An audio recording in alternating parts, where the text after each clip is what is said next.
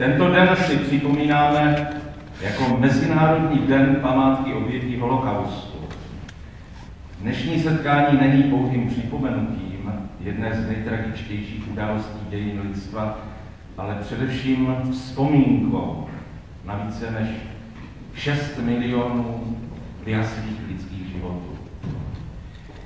Pro dnešní večer byl sestaven koncert v provedení Západočeského symfonického orchestru, který obsahuje skladby spojené s židovskými autory. V druhé části zazní Mozartovo requiem. A nyní poprosím pana starostu magistra Antonína Jelovce o proslov. Následovat bude se svými slovy doktor Jakub Formánek a se slovy pokání pan farář Petr Hruška. Dovolte mi, abych vám já popsal příjemně prožitý večer. Prosím. Dobrý večer. Vážené dámy, vážení pánové, asi nejznámější věta z Talmudu říká, kdo zachrání jeden lidský život, jako by zachránil celý svět. Jiný, poněkud méně známý talmudský výrok ovšem apeluje, kdo zabije jednoho člověka, jako by zabil celý svět. Před 80 lety začala mašinérie fašistického Německa vyvražďovat Židy. Strojově, chladně, programově. Po stovkách, po tisících, po milionech. Před 75 lety svět zděšeně naslouchal prvním svědectvím zbědovaných přeživších z koncentračních táborů. Před 75 lety svět vyděšeně koukal na první fotografie osvětímských plynových komor a krematorií. Ptám se, jak je možné, že této zhubnosti širší veřejnost celé roky nečinně přihlížela a nereagovala na ně? Jak je možné, že se lidé neptali, kam jejich židovští sousedé odcházejí, kde mizí a proč se nevracejí? Nemyslím si, že za to mohl všeobecný antisemitismus, důkladné utajování nebo nacistická propaganda. Skutečným důvodem byla jenom nevšímavost, apatie, touha v relativním klidu přežít válku a vytěsnit ze svého života vše nepříjemné a negativní. Vedlo to k tragickým následkům tehdy a já se obávám, že by to mohlo mít tragické následky i dnes. I nyní totiž žijeme v době vyhroceného individualismu, doby, která se vyznačuje neochotou se veřejně angažovat a společensky působit. Politici na toto klima reagují jednoduchou nabídkou. Neptej se občane, jak a co uděláme. Dej nám svůj hlas, my už to za tebe vyřešíme. Zbavíme tě přímě zodpovědnosti a dilematu volby. My to prostě zařídíme. Bohužel nejenom významná část české společnosti, ale i společnosti v jiných zemích na tuto nabídku reflektuje. Dáváme tím politikům do rukou obrovskou moc bez veřejné kontroly. Dáváme jim moc manipulovat s naší nevědomostí. Dáváme jim moc hledat vnějšího nepřítele, na kterou se pak pohodlně svedou všechny naše neúspěchy a problémy. Před 80 lety to byli židé, Dneska to jsou Romové, migranti, nepřizpůsobiví či nepřející žurnalisté. Vraťme se tomu. I my můžeme být příštími židy.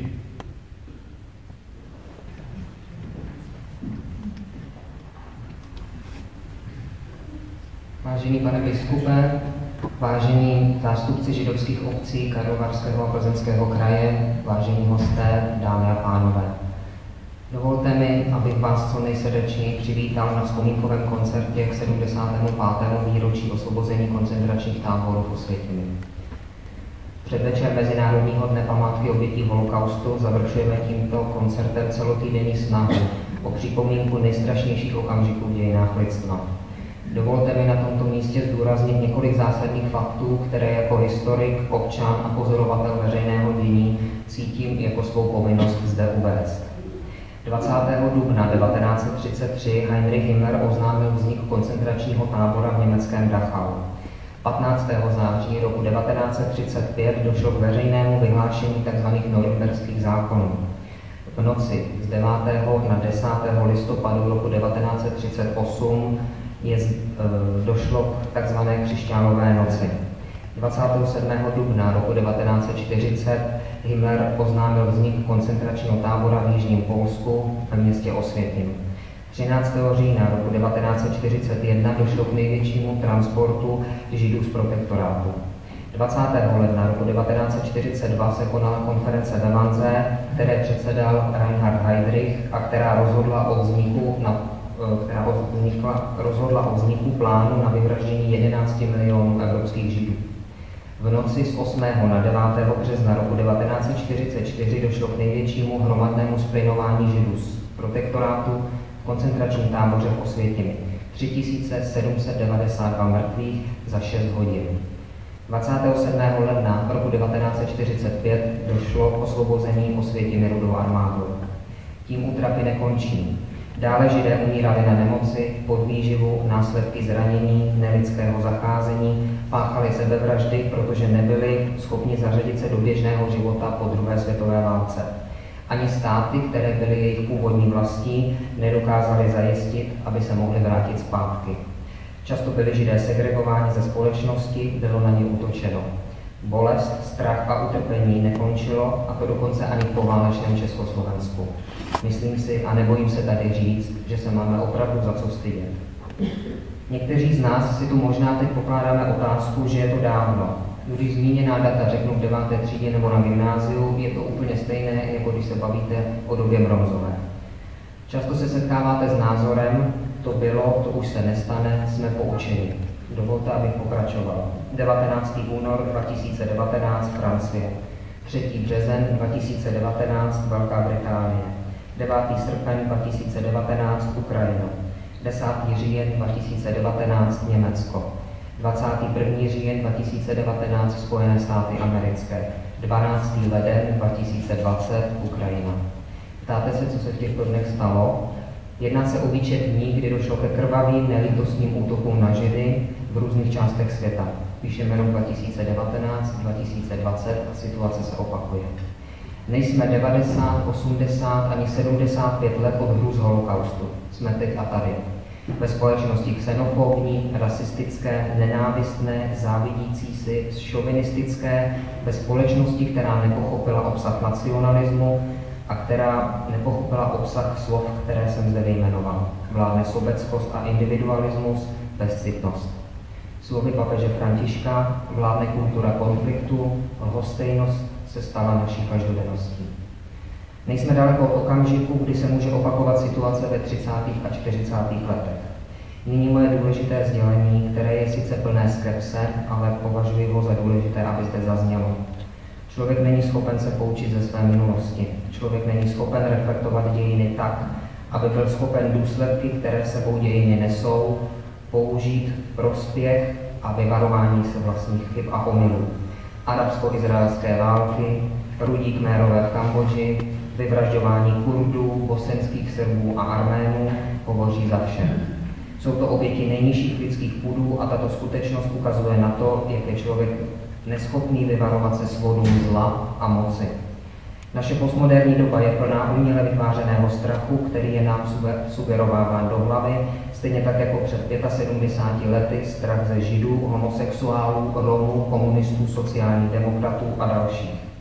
Žijeme ve strachu z migrantů, kteří tu nejsou, žijeme ve strachu z bídy, kterou tu nemáme, žijeme ve strachu z demokracie, se kterou neumíme zacházet, protože se upínáme k vládě jednotlivců, čele se silným vůdcem.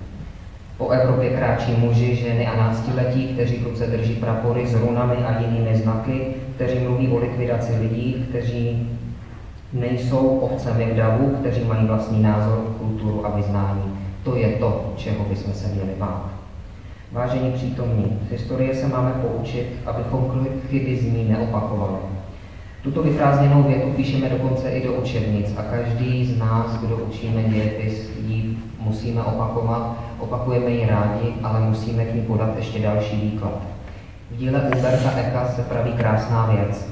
Všechno se opakuje v kruhu. Historie je učitelka, protože nás učí, že vlastně neexistuje. A dovolte mi dodat, z toho plyne, že z historie není možné se poučit, člověk je omylný, nepoučitelný a egoistický.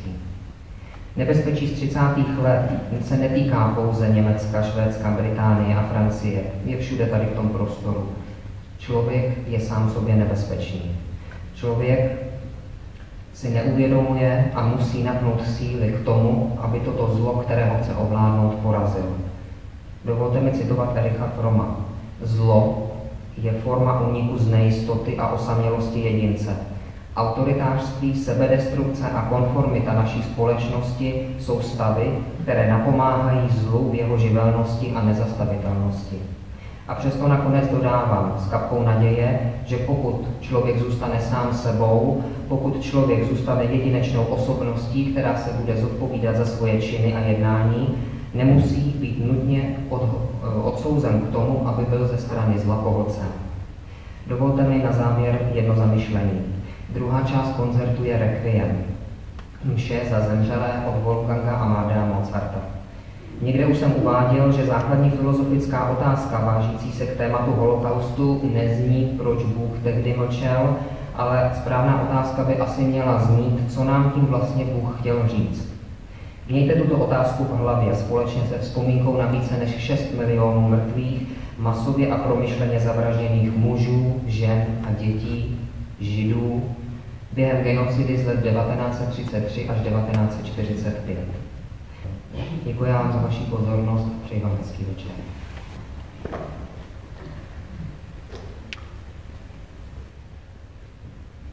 Po všech těch slovech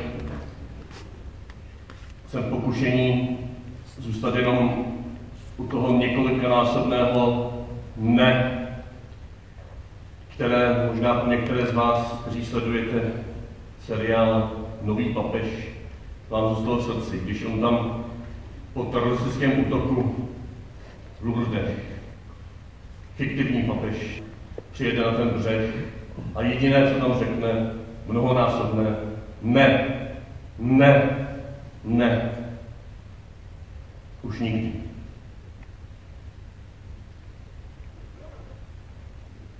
Přesto ale mi dovolte udělat ještě krůček dál.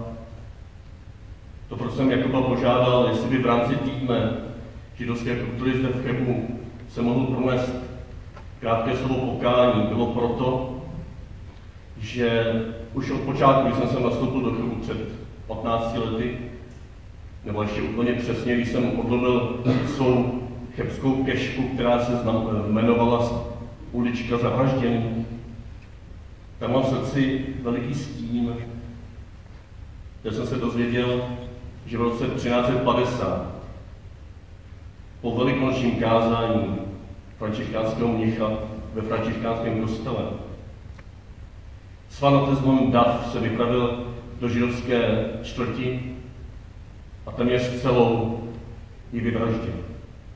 Koho nevyvraždil, museli odejít. Ne naposled.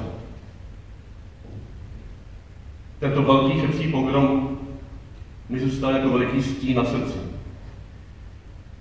A měl jsem potřebu jako nástupce představitelů tehdejší katolické církve říct ne a také odpustit. A po těm slovech, co jsem před chvilkou slyšel, bych chtěl říct ještě jednou. To, co se děje dnes, to, co se dělo před 75 a více lety, nespadlo z nebe. Měl to svou předehru. A na té předehře moje mateřská katolická církev měla svůj neodiskutovatelný podíl. Možná ne přímý, ale podíl vytváření prostředí, kde bylo šlo možné. Vytváření atmosféry, kde lidé mlčeli. Jestliže Jakub šel dopředu od války, dovolte mi udělat pár kroků dozadu. V 38. Adolf Hitler, podle svědectví učitelů svědka ve svém říšském kancelářství prý pronesl, v evangelii židé volali na Piláta, když odmítal Ježíše ukřižovat, jeho krev ať padne na nás a na naše děti. A doplnil, musím zřejmě toto prokletí splnit. Takto překroucených biblických citátů bylo před Hitlerem x množství, nespočítatelné množství od velkých osobností katolické církve. Od spisovatelů, básníků. Můžeme jít zpátky k Emanueli Žákovi, kdy napsal v 37. v díle Židovská otázka ve světle katolické církve. Německé protižidovské zákony, které mají chránit německý národ před nebezpečnými, hmotnými a duševními židovskými vlivy, nepřišly náhle, ale dlouho se připravovali. Goethe ve své knize Van der Jahre prohlašuje, že v ideálním státě nemají být trpění židé, poněvadž podrývají základy křesťanské kultury. Kultura je křesťanství a antisemitismus znamená ochranu kultury. 37. Katolický spisovatel. A to už vůbec nemluvím o Otakarovi Březenovi, Jakoby, Jakubovi Demlovi. To už vůbec nemluvím o situaci a atmosféře kolem Hilsteriánu, kolem Dreyfusovy aféry. Můžeme vytáhnout slova Jana Verudy o velikon, ve velikonoční rozpravě o židech v národních listech. A můžeme jít zpátky dál a dál, kde lidé zaštiťující se křesťanstvím připravovali nakonec to, co jste vy přeživší nazvali Shoah. A i našeho chebu se to týká. Kolikrát byli zdejší chebší židé vypovězení po tom, co se navrátili z velkou naději. Ať už v 18. století, nebo předtím 1502. Potom, co byli dva židé upálení 1485, protože prý znesvětili krucifix. A předtím, 1430, přišli o synagogu. A my jsme si ji představili na náš katolický kostel. 1390 byla připravovaná půda proto, aby rok předtím se podobný sfanatizovaný dav, jako tady v vypravil do pražského židovského města. Po podobných událostech, které byly omlouvány nějakým útokem na Eucharistii, na znesvěcení kněze, nejsvětější svátost. Na znesvěcení toho, co se nosilo v naší slavné chebské monstranci, gotické chebské monstranci, která byla vyráběna někdy v těchto letech, kolem 1390, v Praze. My se s ním pištíme. Nádherný kousek stříbrné umělecké práce. Ale tato monstrace je svědkem, že tehdy umírali lidé, židé, kvůli sfanatizovanému katolickému davu. A předtím už jenom krok 1350 sem do Chebu.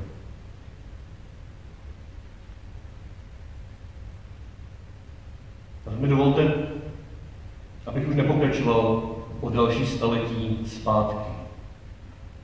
Kdybych tam našel spousta podobných, absurdních překroucení, překroucení Evangelia, radostné zvěsti o boží lásce ke každému člověku, zvlášť tím nejposlednější. A dovolte mi ocitovat modlitbu, kterou šokovaný svatý papež Jan 23., který byl za nacismu nunciem v Cazrihradu a zachránil tisíce uprchlíků židovských. On sám po válce napsal, řekl, modlil se. Já se s ním teď chci stotožnit. Vyznáváme, že Kainovo znamení je na našem čele. Odpust, že jsme tě po druhé ukřižovali v jejich těle. odpust? Nebo jsme nevěděli, co jsme činili?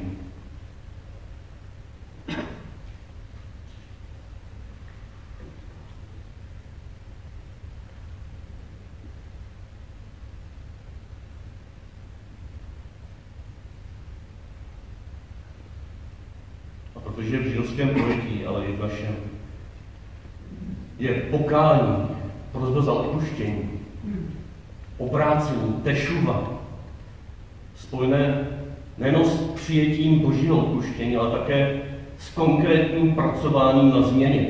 Třeba na sebe menší změně, aby se už to zvěrstvo, za které se modlíme za odpuštění, neopakovalo. Je tam obsažené něco, co by se dalo nazvat nápravou, nebo alespoň pokusem o nápravu. To mi dovolte, abych připojil za nás, naši farnost, katolickou farnost Chebu, jako malý symbol tohoto konkrétního pokání, toužícího napravit něco z toho, co se tady stalo. Ne, že to můžeme odčinit, nebo že to můžeme zcela změnit, ale můžeme při té nápravě změnit naše srdce. Že nejenom při jednom týdnu, ale že mnohem delší čas si dáme na to, abychom mohli přemýšlet, co nenávist jinakosti působí v dnešním světě. Volat za odpuštění k vám, přeživším, k hospodinu, k tomu, který je milosrdný, světovný, ke každému člověku, ale který s velikou horlivostí se zastává těch nejmenších. A tak mi dovolte takto veřejně deklarovat zpátky ulice zavražděny. Jsem přemýšlel, co malého bychom tam mohli udělat, aby na to připomínalo tento den. Zítřejší výročí. Ty mnozí pojdou do osvětimi a pronesou tam velká slova. Jaký symbol? Co praktického? Možná to bude znít divně, ale oproti s naší pastoční radou jsme se rozhodli udělat toto. Aby tady v po celý rok bylo vidět, že to myslíme vážně. Že nám to nezůstává jenom hodno pár slov před koncertem. Když jsem procházel včera uličnou zavraždění, já jsem říkal, jak je krásně opravená. Si před devíti lety byla opravená. Ale byla hrozně špinavá. Nedůstojná pětního místa. Tak jsme se rozhodli, že pátek je den přípravy na šabat, na den odpočinku. Že tento den přípravy po naší páteční bohoslužbě, buď já osobně, nebo někdo z naší pastorační rady, nebo někdo s námi, vezmeme koště a půjdeme do uličky zavražděný zamec. Třeba do 10 minut, do hodinky.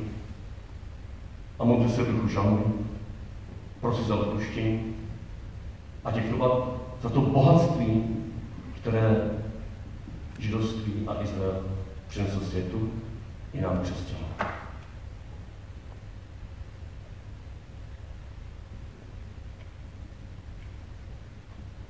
Na závěr mi dovolte, abych vás pozval k zaspívání závěrečného verše modlitby, kterou se zde ve zkrácené podobě modlí při pohřbu a při výroční den umrtí. Kadíš. Možná budete znát melodii, připojte se. Česky to zní, on působí pokoj na svých výšinách, on způsobí pokoj v nás i nad celým Izraelem. A řekněte, řekněte Amen. Oh, shalom bimrama.